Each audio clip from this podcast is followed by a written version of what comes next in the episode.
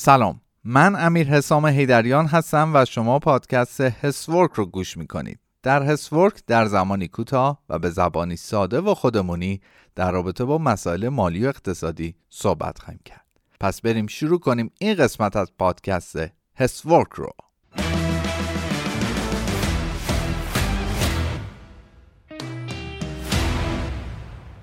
توی این قسمت قراره در رابطه با سهام عدالت صحبت بکنیم. سهام عدالتی که بعد از تقریبا 14 سال قرار سازوکار مدیریت اون مشخص بشه و بفهمیم چه کسی یا چه کسانی مدیریت سهام رو به عهده دارن. به خاطر همین موضوع به کسانی که سهام عدالت بهشون تعلق می‌گیره تا هشتم خرداد فرصت دادن که نحوه آزادسازی و مدیریت سهام خودشون رو مشخص بکنن. دو روش مدیریت برای سهام عدالت وجود داره. روش مستقیم روش غیر مستقیم. تو روش مستقیم خود فرد مالکیت و مدیریت سهام خودش رو به عهده داره و می‌تونه سهام خودش رو بفروشه. فقط یادتون باشه که سهام عدالت شامل 36 شرکت بورسی و 13 شرکت غیر بورسیه که افراد فقط می‌تونن 36 شرکت بورسی رو بفروشن. البته قرار اون 13 شرکت هم در فرابورس یا بورس پذیر نویسیشون صورت بگیره تا مردم بتونن اونها رو هم بفروشن. در روش غیر مستقیم مدیریت از طریق شرکت های سرمایه گذاری استانی صورت می‌گیره.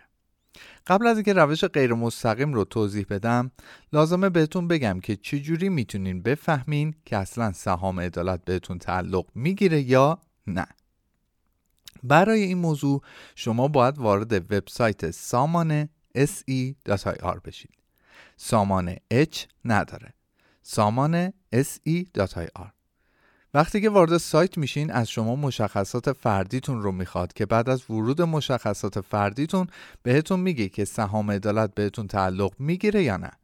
اگه بهتون تعلق گرفت یکی از روش های مستقیم یا غیر مستقیم رو انتخاب کنید.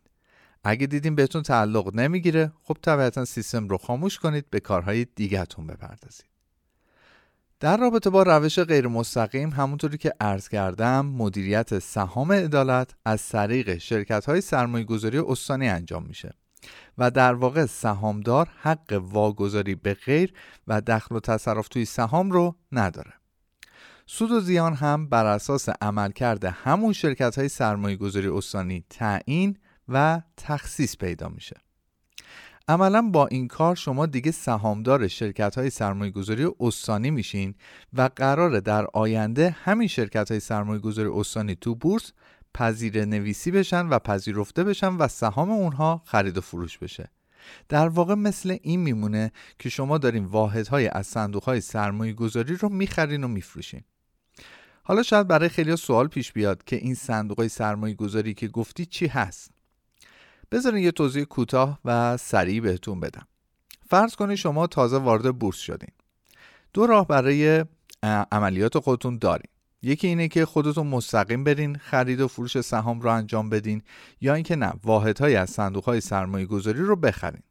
صندوق های سرمایه گذاری در واقع بنگاه های اقتصادی هستند که سبد یا سبد هایی از سهام شرکت ها اوراق بهادار رو پیش خودشون دارن. و از اونجایی که تیم های حرفه‌ای دارن ریسک سرمایه گذاری هاشون هم پایینه. شما می‌تونید واحدهای از این صندوق ها رو بخرین. طبق یک طبقه بندی کلی صندوق های سرمایه گذاری دو دسته میشن. صندوق های سرمایه گذاری که در واقع شما می‌تونید تو هر روزی سهام اونها رو خرید و فروش بکنید مثل سهام شرکت ها که بهشون میگن صندوق های سرمایه گذاری قابل معامله یا ETF یا نه نمی‌تونی تو هر روز معامله بکنیم باید بذاریم پایان روز بشه ارزش خالص دارایی هاشون محاسبه بشه و اون موقع سهام اونها رو بخرین یا بفروشین. خب برگردیم به سهام عدالت. پس در واقع اگر روش غیر مستقیم رو انتخاب بکنیم و شرکت های سرمایه گذاری استانی در بورس پذیرفته بشوند مثل این میمونه که واحد های از اون صندوق ها رو خریدیم و داریم میفروشیم. حالا در رابطه با قیمت سهام عدالت هم گاهی سوال پیش میاد. در رابطه با قیمت اون گفته شده که دو دهک اول مشمولان سهام عدالت که همون کمیته امداد و بهزیستیان سهام عدالت یک میلیونی دارن و به غیر از اونها 25 میلیون نفر سهام 532 هزار تومانی و 10 میلیون نفر هم 478 هزار تومانی دارن.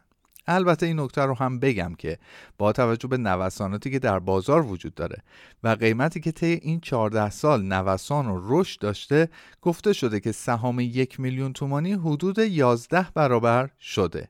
اینطور گفتن. در رابطه با سهام عدالت کسانی کم که فوت شدن گفته شده که وراس می‌تونن بیان فرایند انتقال رو انجام بدن و سهام عدالت رو به نام خودشون داشته باشن و نگه بدن.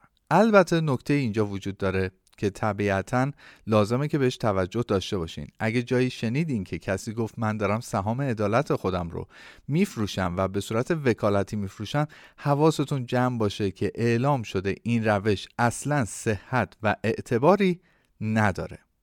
و نکته آخر خیلی ها براشون سوال پیش اومده که من مشمول سهام عدالت بودم اما تا الان سودی برام واریز نشده. در رابطه با این جواب هایی که داده شده اینه که احتمالا شماره حساب یا شماره شبایی که اعلام شده اشتباه بوده چرا که برای سهام های یک میلیون تومانی تا الان حدود 500 هزار تومان حداقل سود واریز شده. در نکته آخری که لازم می‌دونم به همه شما سروران بگم اونه که با توجه داشتن به همه نکات مالی و احتیاط های مالی ازتون می‌خوام که مراقب پول هایی که به زحمت و با تلاش به دست آوردید خیلی باشید. چرا که پول هایی که با زحمت به دست میاد خیلی ساده دست میره. من رو به عنوان برادر خودتون بدونید و این نکته رو در گوش خودتون داشته باشید که معاملات رو دیرتر انجام بدید اما با احتیاط بیشتری انجام بدید. در نهایت آرزوی سلامتی برای همتون دارم و امیدوارم این پادکست براتون مفید بوده باشه و اون رو به دوستان خودتون معرفی کنید. نظرات فراموش نشه که می‌تونه خیلی سازنده باشه. موفق باشید. موفقیت به همتون میاد. امیر حسام هیدریان عزتتون زیاد. خدا نگهدار.